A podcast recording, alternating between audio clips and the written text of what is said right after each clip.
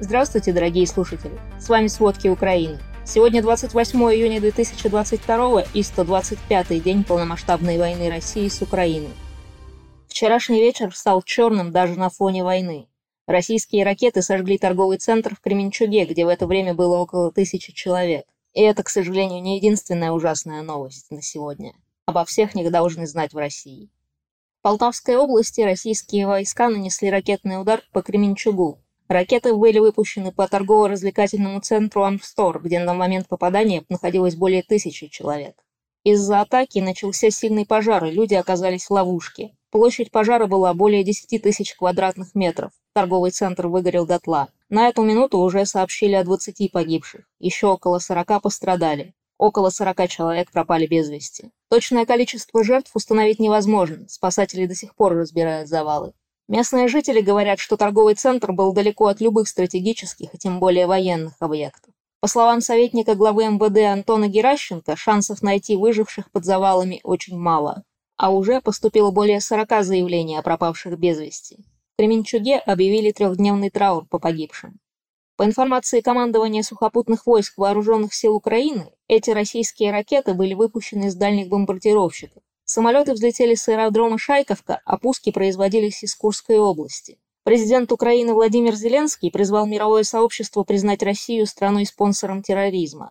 Лидеры стран Большой Семерки подчеркнули, что вместе с Украиной оплакивают невинных жертв жестокого и мерзкого нападения. Президент Франции Эммануэль Макрон в Твиттер назвал удар по Кременчугу позорным, а Джо Байден отметил, что США вместе с союзниками и партнерами будут продолжать привлекать Россию к ответственности за такие преступления и поддерживать оборону Украины. В Генштабе Министерства обороны России заявили, цитируем, «детонация хранившихся боеприпасов к западному оружию вызвало пожар в расположенном рядом с территорией завода нефункционировавшем торговом центре. Неудивительно, что эту фазу войны оценивают как ракетный террор. По приблизительным подсчетам, на прошлых выходных Россия выпустила от 60 до 80 дальнобойных ракет на территорию Украины. Они стоили приблизительно 220 миллионов долларов. Россия использовала ракеты всех типов, которые есть в армии. По мнению советника президента Украины Алексея Арестовича, Россия перешла к новому этапу военных действий – ракетному террору. Он добавил, что отклонение ракет типа Х-22, которым стреляли по торговому центру в Кременчуге, составляет 600 метров. Это значит, что ни по каким точным целям в центре города бить невозможно. Совет ООН сегодня вечером запланировал срочное обсуждение преступлений России против мирного населения Украины. Тем временем украинская разведка считает, что в ближайшее время в очередной раз по Украине запустят ракеты с территории Беларуси. Легче не становится и на юге Украины. Российские войска обстреляли сегодня город Очаков Николаевской области. Как сообщает мэр Николаева Александр Сенкевич, погибли три человека, среди них ребенок. Еще шесть человек, тоже с детьми, были ранены. Трехмесячный ребенок сейчас находится в коме. Российские снаряды попали по территории городского рынка, зданию Дворца культуры, в частный сектор, а также в два жилых здания. Это были прямые попадания. Удар разрушил водопровод, газоснабжение и электричество в нескольких районах города. А за несколько часов до этого российская армия обстреляла Николаев кассетными снарядами. Они запрещены на международном уровне. Такие снаряды относятся к неизбирательному оружию и приводят к большим жертвам среди мирного населения, и не только после атаки, но и через много лет после нее. Из-за российских обстрелов в Николаевской области сгорело 10 гектаров пшеницы и повреждено зернохранилище. Пожар охватил 8 тысяч квадратных метров, его удалось потушить. Спасатели находят и уничтожают все больше взрывоопасных предметов, которые остаются после обстрелов. Так, 27 июня было изъято 59 боеприпасов на полях Николаевского района и открытых территориях Николаева. Всего с начала войны пиротехники в Украине разминировали более 2800 боеприпасов. А по подсчетам украинского МЧС, разминирование Украины может идти до 10 лет после окончания войны. Херсоне похитили избранного мэра Игоря Колыхаева. О похищении сообщила его советница Галина Лишевская. В апреле Колыхаев остался в городе, но отказался от сотрудничества с Россией. Вместо него оккупационные власти поставили мэром депутата городского совета Александра Копца.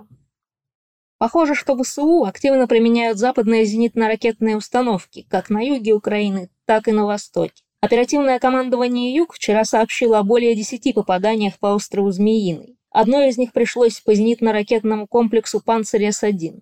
А в оккупированном Земногорье Луганской области сгорел российский склад боеприпасов. Западная пресса пишет, что его могла взорвать украинская диверсионная группа. Российские войска наступают на Донбассе, но их успехи ограничиваются захватом отдельных сел и полуразрушенного Северодонецка. И все же войска обстреливают большую часть фронта, в том числе и жилые районы.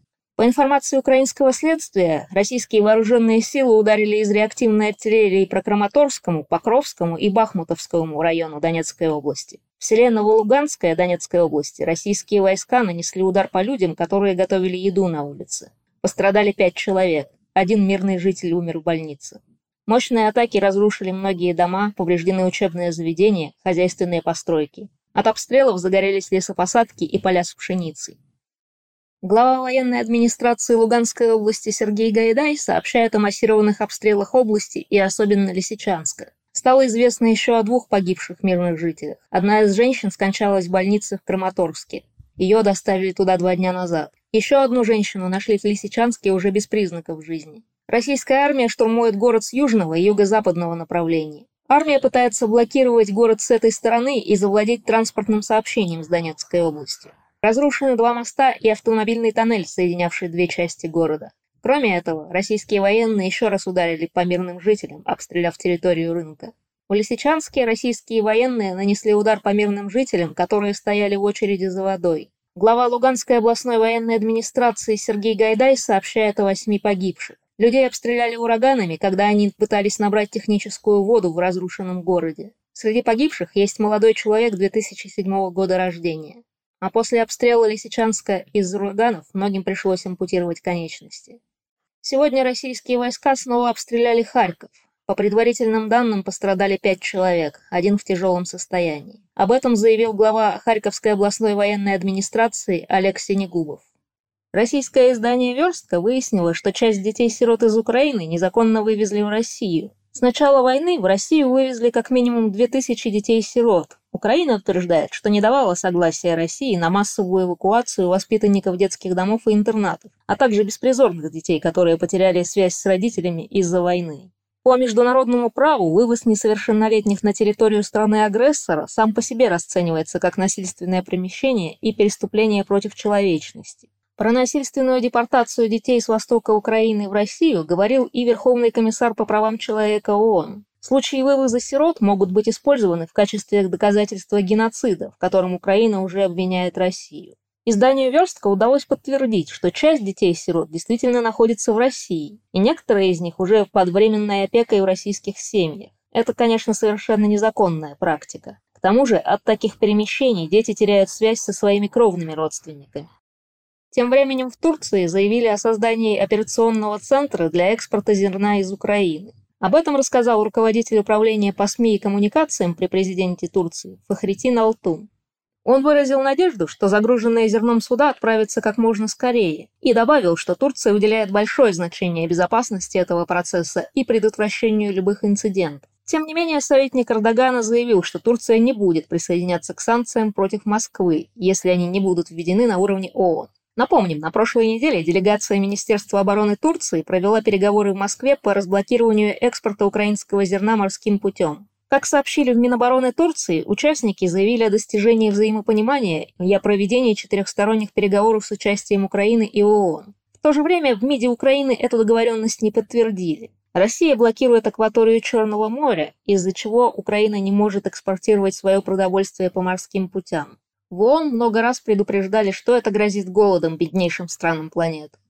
Спасибо. Это были все основные новости о войне России с Украиной к середине 28 июня. Помните, правда существует, и нам важно знать ее, какой бы ужасной она ни была. Если вам нравится то, что мы делаем, пожалуйста, поделитесь этим подкастом с друзьями. Это очень важно для нас.